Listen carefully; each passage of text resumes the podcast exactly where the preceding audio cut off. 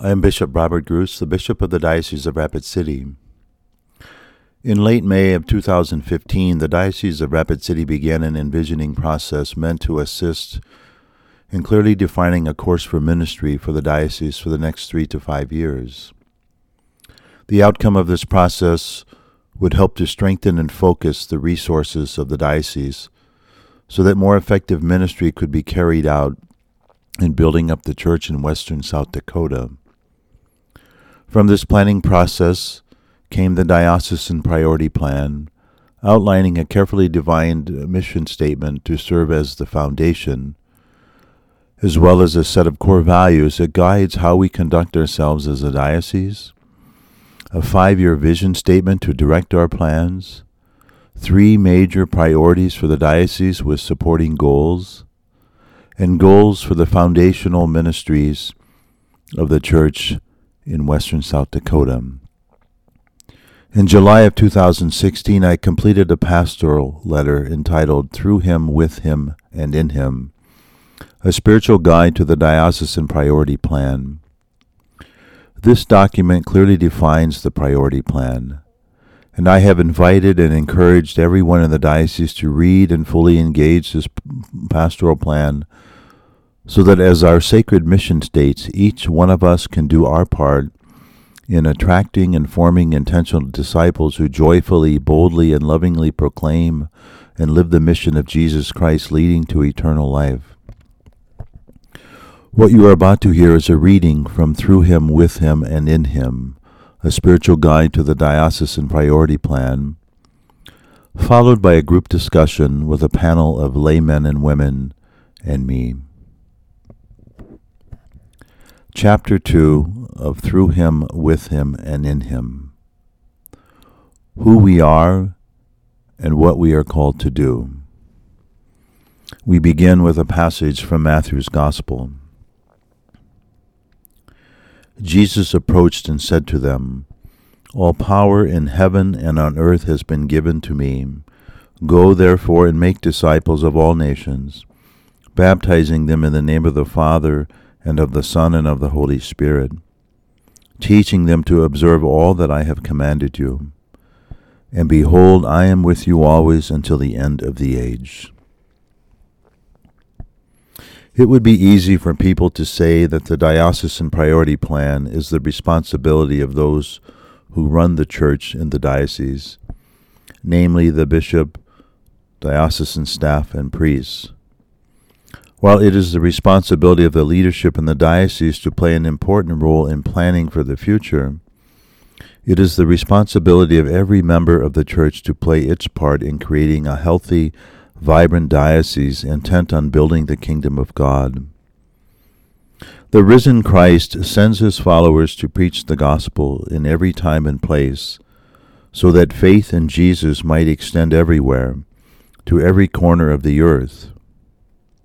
This is the obligation of Christ's church on earth. The whole church must go forth and proclaim his message of salvation.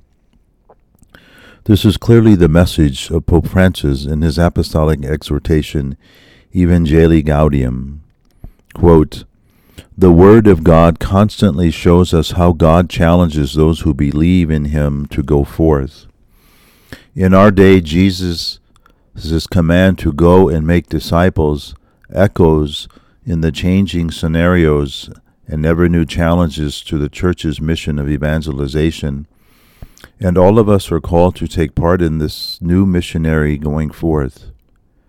Each Christian in every community must discern the path that the Lord points out, but all of us are asked to obey his call to go forth from our comfort zone in order to reach all the peripheries in need of the light of the gospel.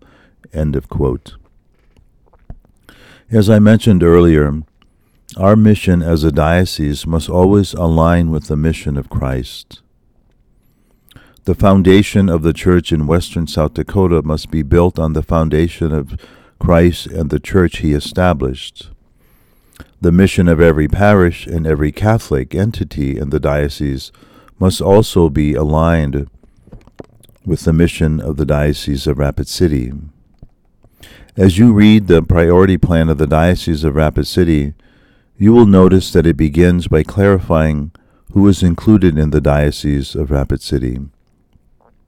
It is important to understand that the diocese is more than 80 parishes and missions in western South Dakota. Those called to implement the priority plan of the Diocese of Rapid City and those it will affect include the bishop in his leadership of the diocese, diocesan personnel, clergy and religious, members of parishes, missions, Catholic school communities and organizations, and all people in western South Dakota. The diocese is defined by a territory, the land west of the Missouri River in South Dakota, but more importantly, it includes all people in western South Dakota.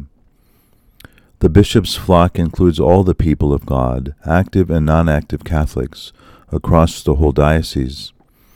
These are the people whom each of us has been called to serve. These are the people toward whom our mission is focused.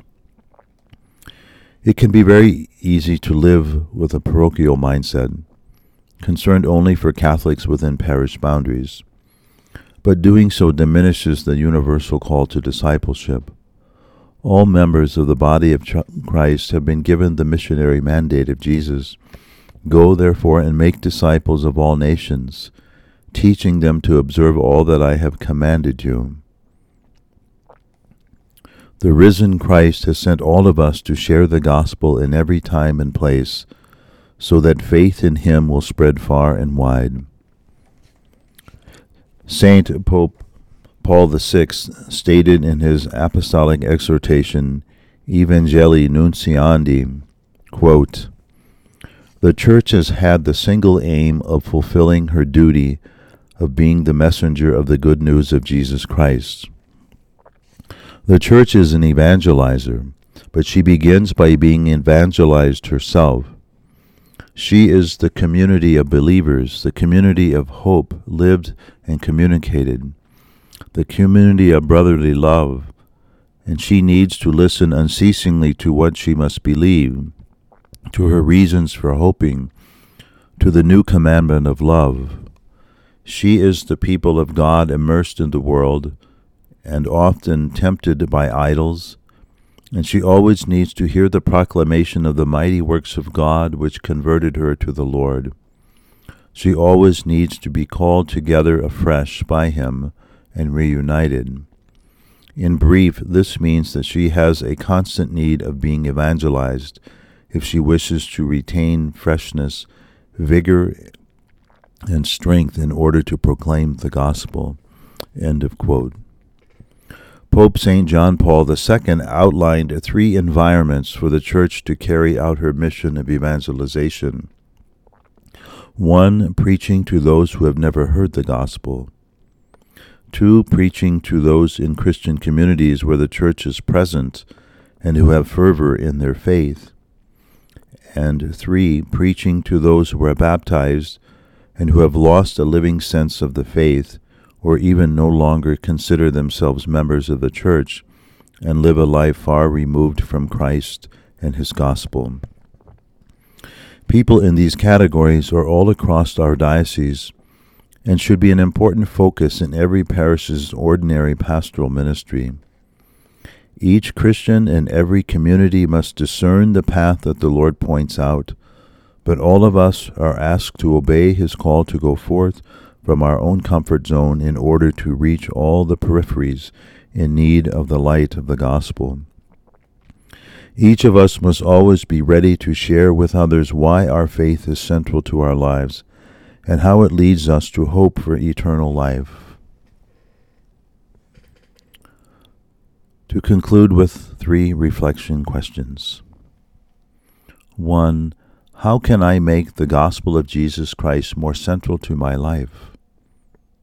2. How does my faith lead me to hope for eternal life? 3. How do I share the light of the gospel with others?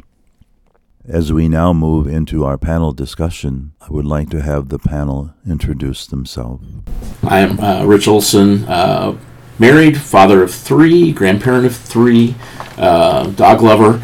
Um, also, uh, retired uh, Air, Air Force uh, officer and uh, halfway through the deacon formation process. And I am Mary Helen Olson, and I am married to the same Rich Olson. We still have same three children and three grandchildren. And I am the principal at St. Thomas More Middle School, and um, I'm in love with the Lord. Uh, hi, I'm Jeff Hurd. I am married, father of four. I practice law and I run very slowly. I'm Jordan Miller. Uh, I do campus ministry for the Rapid City Catholic School System. You know, as we've just heard, you know, Jesus sends his followers to go out and preach and live the gospel in every time and place, and um, to take it everywhere we find ourselves. And obviously, this is an obligation of Christ Church, you know, for all the baptized. And sometimes we're kind of afraid of the word evangelization, but in the end, this is what we're called to. If we've been baptized in Christ in the church, we're called to evangelize. And so it is an obligation for all of us to go out and proclaim this message of salvation. And I think this is clearly um, um, outlined in the Holy Father's um, apostolic exhortation, Evangelii Gaudium. Let me quote that. He said, The Word of God constantly shows us God, how God challenges those who believe in Him to go forth. In our day, Jesus' command to go and make disciples echoes in the changing scenarios and never new challenges to the church's mission of evangelization. And all of us are called to take part in this new missionary going forth. The Holy Father says each Christian and every community must discern the path that the Lord points out, but all of us are asked to obey his call to go forth from our own comfort zone in order to reach all the peripheries in the need in need of the light of the gospel. So the Holy Father, Pope Francis, is very clear in what we're called to as baptized Catholics.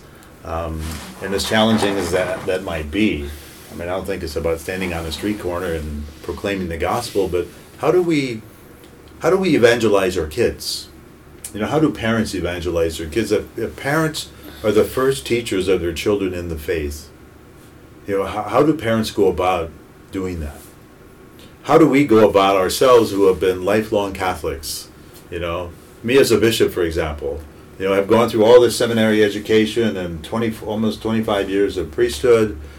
I'm still called not just to go out and evangelize, but I'm called to allow myself to be evangelized and drawn deeper into the mystery of Christ's love and mercy and paschal mystery. And so, how do we how do we do that? You know, I, I think it begins for at least for me. I, I think it begins with if, if we don't, if we're not seeking this relationship with Jesus every day, then we can be sure that we will not go out and evangelize because in this relationship, Jesus evangelizes us and changes our own hearts so that we can go out and be his living presence and carry on his mission um, in, in our world and in our culture. But so I think it begins first for me is, is, is really that encounter with the Lord in prayer daily, you know, as the Lord is my best friend, as you would hang out with your best friend, do we hang out with the Lord every day? You know, and just really share our hearts and ask the Lord to continue to form our hearts to be like His. Um, but I, I think that's kind of where it begins. Um, if that's not happening, um, then then we won't, we will not, I don't believe, answer the call as a baptized disciple to go out and carry on His mission. It's like uh, you see on airplanes, right? When they're giving you the warnings at the beginning or the instructions.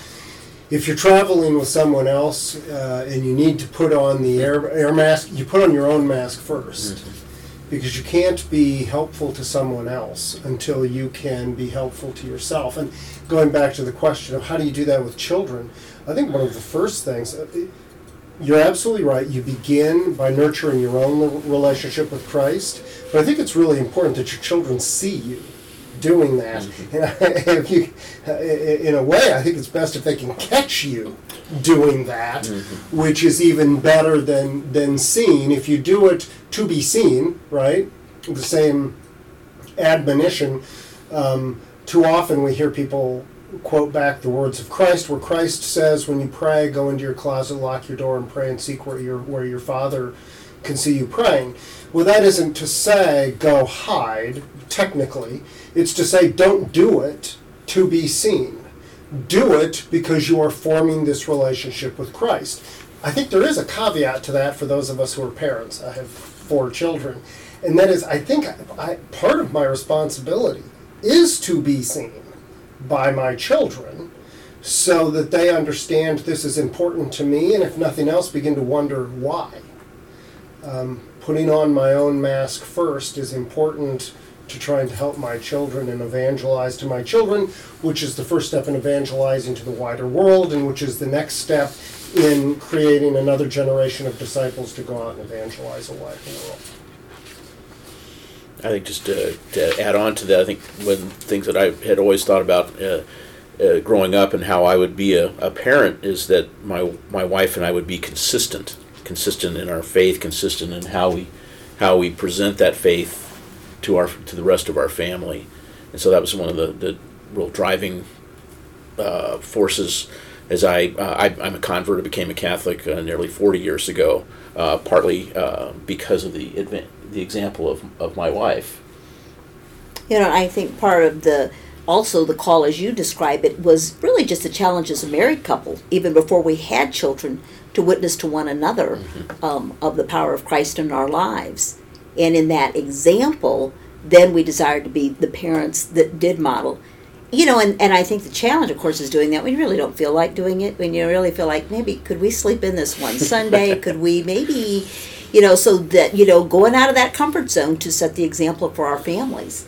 Um, and, and, and just being, you know, and, and in doing that, we became, we grew closer to Christ even when it was that struggle.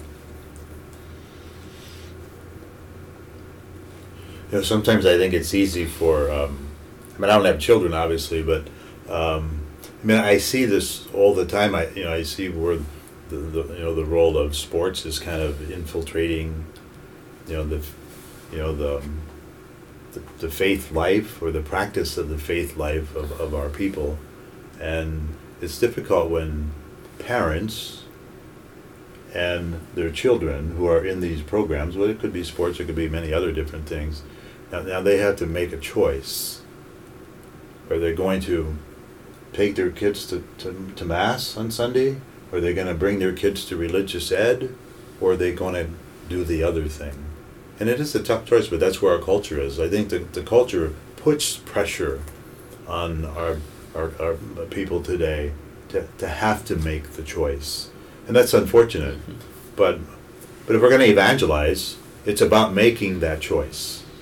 And making that, that, that choice for the Lord because that leads us to salvation. You know, the sports leads to a one loss record, you know, one, you know, win or lose record, you know, mm-hmm. and, it, and it doesn't go beyond that. Um, so, so I think if, if we're going to, you know, parents modeling for their children, it's about how committed are they in the sense of looking at the salvation of their kids. I don't know.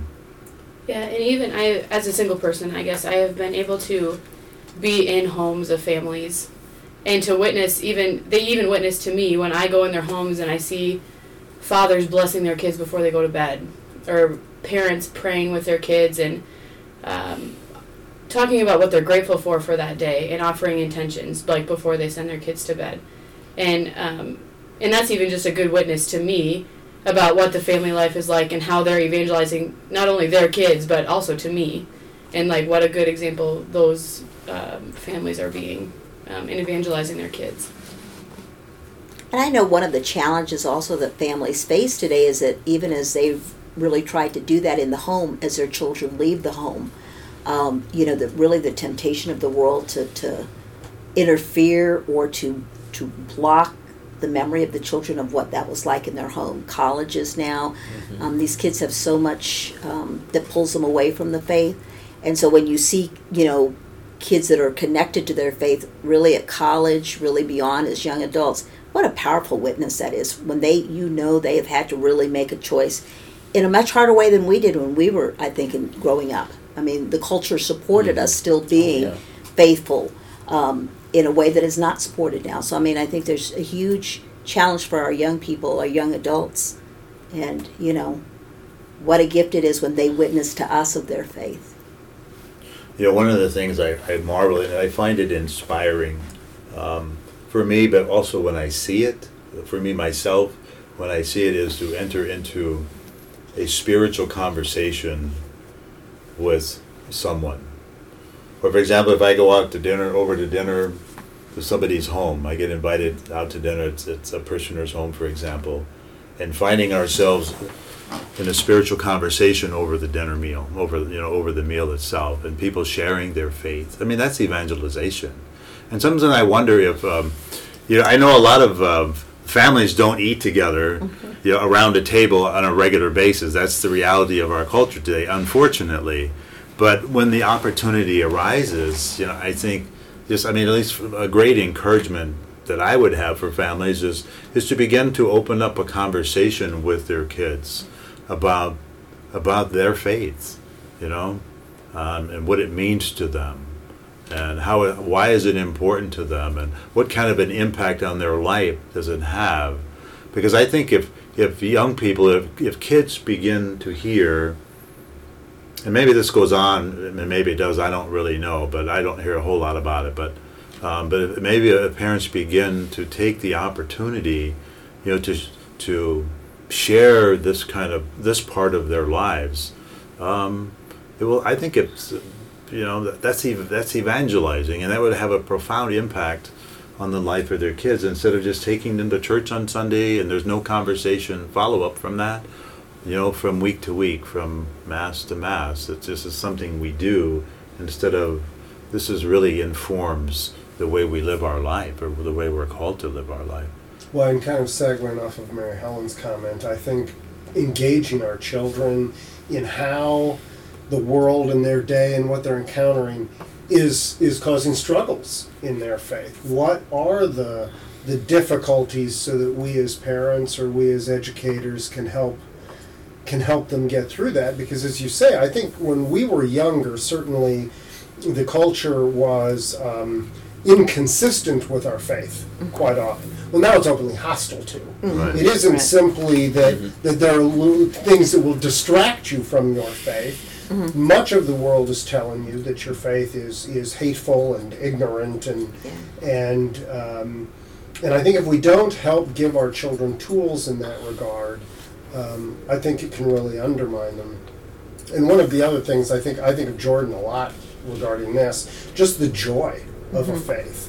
You know, her faith is so joyful, and so to share that with her students every day, um, it isn't a dower, and this is something I must do, and this is something I have to slog through for the next hour. To see the joy that comes out of a faith can be such a great witness in a world that so often will just suck people of their joy. I think uh, you know we had two boys, two uh, both married, and I, I still feel a great responsibility to one to set an example for them as a father and as a husband, and then also to, to continue that conversation. Uh, we try to get together at least once a year since we don't live close to be together. We call it a man trip, uh, but just to have that conversation about what it means to be uh, a Christian, a Catholic father and husband, and of course. Uh, how you carry that over into your, your work life and, and all those aspects of your life, uh, how you influence your, your children and, and those around you, uh, to create that kind of an environment that isn't hostile to your to your own beliefs.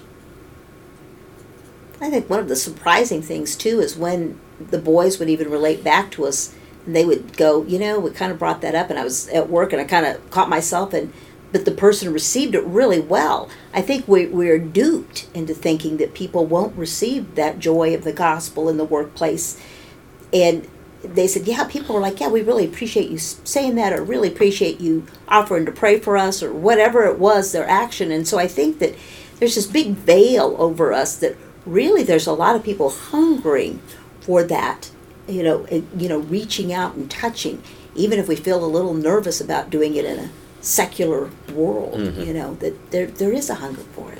There's a, there's a hunger for it, and people don't know they have a hunger for it. Mm-hmm. You know, it gets disguised or it gets covered over, um, but with with other things, and they don't realize. it. I don't believe, you know, the Lord has put this put this desire for for Him in the hearts of all of us, and sometimes, you know, many don't really they don't see the desire, they don't experience the desire because it gets gets masked over with by you know the you know, the ways of the world and, and worldly things, and and it, it can lead, you know, when life gets bad and there are things are not going well, they become hopeless. You know, I am.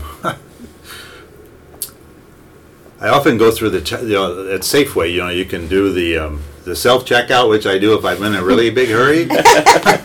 um, but if you go through the checkout line, sometimes you never you look on the faces of the checkers, and I just feel sad for them because they just look really sad, and it's almost like they're disconnected from the world. And they're certainly it looks like even more so they're disconnected from, you know, the joy of the Lord, you know, the joy of the gospel.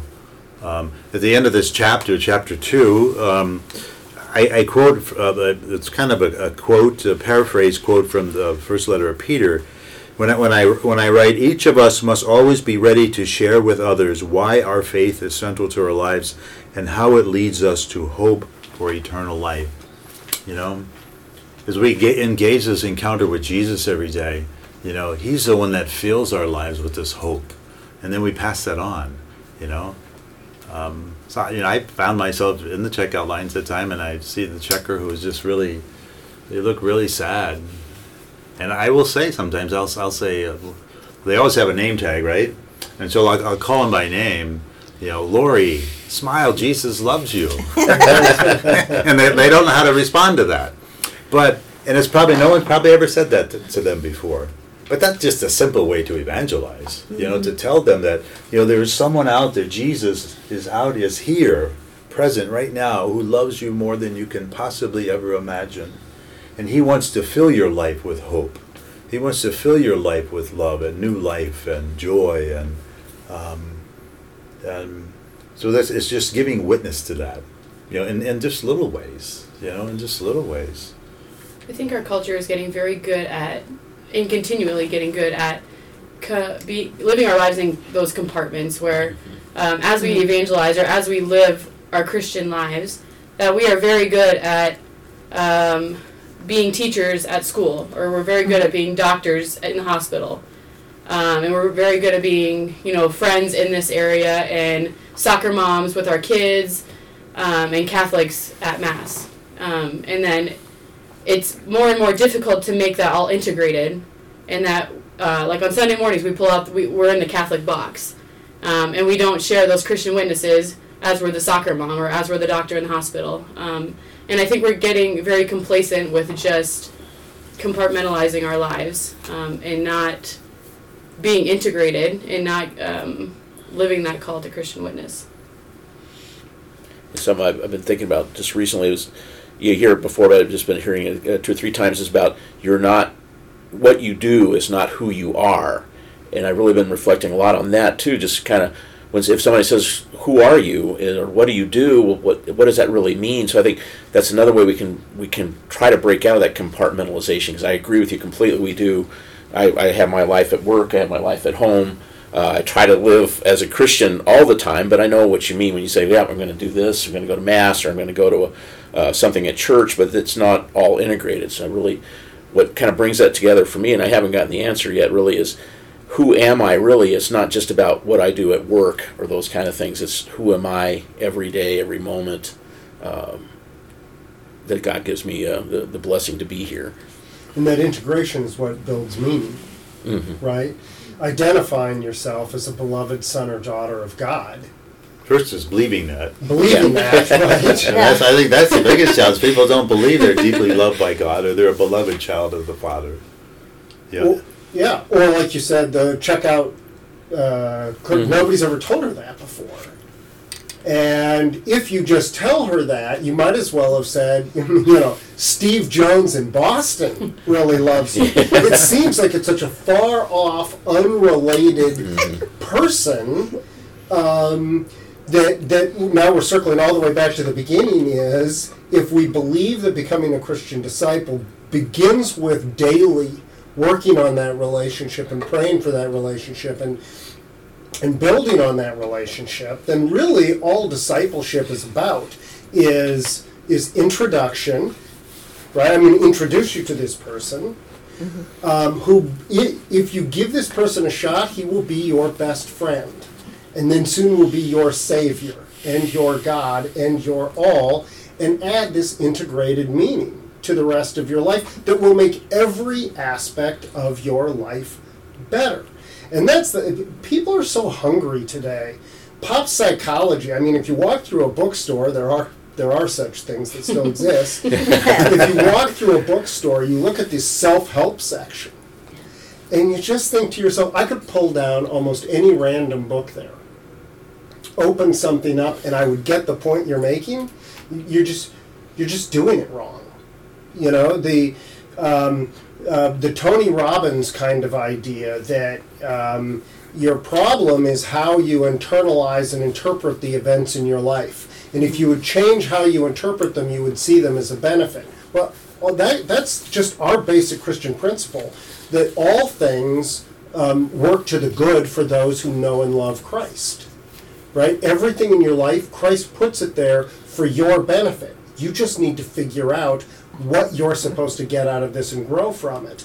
And you pull down the next book, and it will be about you know how to communicate in relationships. Again, it'll be a Christian principle that if you understood that the real author of all of these human needs, all of your needs, all of your desires run in one direction, and if you could integrate that all into your life, mm-hmm. you would stop with the compartmentalization because you would realize they are all integrated into your identity as a beloved son or daughter of Christ.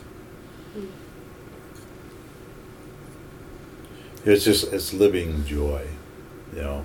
I think if a person's filled with the Holy Spirit, isn't joy the, one of the fruits of the Holy Spirit? Mm-hmm. And so, if the Holy Spirit is alive in us, it comes from this relationship with Jesus, then we're going to be filled with that joy and in spite of, you know, we all have good days and bad days, we all have challenges in, in our lives, but, we'll face them, both the good and the challenge, joyfully, knowing that, that Jesus really is the one.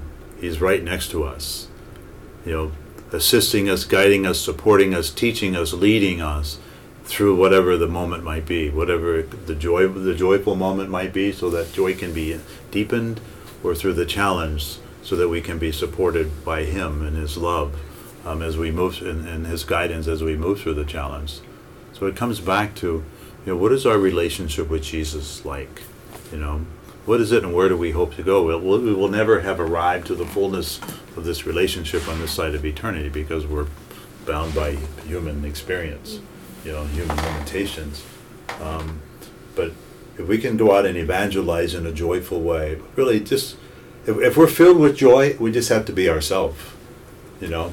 And people will, what's what's wrong with you, Jordan? You're so joyful. like, don't you ever have a bad day? Like, how do you do it? I want what you have. That's what they will say. They, that's what because it's, you know, a lived gospel to the fullest is contagious. I think, it's contagious, and um, but we have to be the one to kind of go out and spread that contagion, if you will, mm-hmm. wherever we find ourselves. And some days we don't feel like it, as, as you said, um, Mary Helen, but you know, that's when we pray for the Holy Spirit. Lord, give me this, Holy Spirit, give me the strength right now and the courage to, you know, to be to this person as you want me to be. Mm-hmm. You know, so that you can minister to them through me, and um, and so they can experience your joy Jesus' joy through us. I mean, it's it's simple. It's you know, evangelization really, in my mind, is not that difficult. Yeah. It's just sharing our own love, our own personal love, and experience of Christ's love for us with others, and that in itself, I think, it leads people to see something they perhaps have never seen before. I also think that's the beauty of the body of Christ, is that we do have each other to also help one another do that. That, you know, we are not trying to do this all on our own. We are in relationship with Christ, but we're also in relationship with each other and the strength of that body working together. You know, especially when you, you know, maybe do find those hardships, days of hardships. You know, having people that you know are praying with you and having people that you know are, are, are surrounding you with their love. I think that that's the, the greatest gift of Christianity and the greatest lie of Satan, which isolates us and you know as, as christians knowing we're we've got each other we've got each other's back and we are each other and so i think that's you know one thing that we we often forget this is not we're not on our own we are we're all together i think it's important to ask ourselves the question too is what is it about my relationship with Jesus Christ that's attractive? And even every Catholic, like how how am I ministering to my students at St. Thomas More?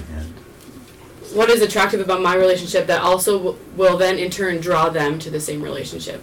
Um, and even even people that don't work in the church, even uh, parents, what is it about our parents' relationship or our teachers' relationship or any secular job? What is it about our relationship as Catholics with Jesus Christ that makes it attractive or that will draw people closer to the church? Our time is kind of coming to an end here, um, but I, I want to do two things with the time we have remaining. The first of all, um, just talk about perhaps one one way that any of us, the average Catholic, for example, anyone, any of us who go to Mass on Sunday, how can we go out and evangelize in a very practical way?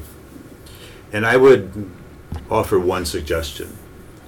We all know people who um, don't come to Mass that are Catholic, right? We all do. You know, the churches, you know, the second largest church in the world are non practicing Catholics. And so, wouldn't it, you know, just one sense, sense of evangelization would be what if a, a Catholic family who comes to Mass were just to call somebody who they know that doesn't and invite them to come and tell them that the church misses you? The church really does miss you. You're an important part of the body of Christ, whether you realize it or not. Now, imagine if we, if we did that every week, called somebody I think the churches eventually would become packed again. You know, I think more people would start coming back, and it's just a little simple way to evangelize. You're not forcing anything on anyone. You're extending an invitation as Jesus extends invitations to us into His life. It's just us is extending an invitation to others to come back into His life, into the body of Christ, um, into His fold and leave it leave the invitation as it is. It's just an invitation, and then. But I, I think if people want to, I think if people can accept invitations. So that's why I would kind of leave, you know, um, sort of leave us here today. But also one other thing as we go around, um, maybe just one final comment from each one of you, and then I'll close it up at the end. I guess if I, it's so hard. How do you leave with one final comment? I guess my final comment would be this um, the joy of living the Christian witness is in the relationship with Christ. If nothing else, if we can share some of that joy for love of others, I think a lot of times Christians get a rap of being judgmental. We're trying to correct more than we are trying to invite and love. Um, there is there is no greater gift we can give someone than a relationship with Christ, and no greater sorrow than losing an opportunity to help someone come to Christ. If we just kept that in mind every day when we're stuck behind somebody who's driving too slow, or when we find these little ideas that that um, give us uh, probably an unhealthy laugh, um, if, if we could just think of everything through the filter of, in the end, I think it was C.S. Lewis that said, in the end, either the devil or Christ will say, mine, of all that is. And every day, everyone around us, you don't know a normal person. Everyone you encounter is an eternal soul who will one day live for eternity in heaven or in hell. And every day, we are helping one another in one of those two directions. And we just need to wake up every day and try to lead as many people as we can in the right direction. That's my parting thought. I would say there's that song, you know, sometimes I'll be singing Mass that they will know we are Christians by our love. And I was just kind of thinking about what you were saying, Jeff, about we do have the opportunity. That's our, our choice every day, whether we evangelize intentionally or whether we're just um, you know, living our life every day, but they will know and be drawn to the gospel by the way we are loving them, whether that be through fraternal correction um, or whether that be through invitation. Um, and I think charity goes a long way, and I think that kind of gets lost today. Is um, is how important charity can be and how we love each other in our normal relationships.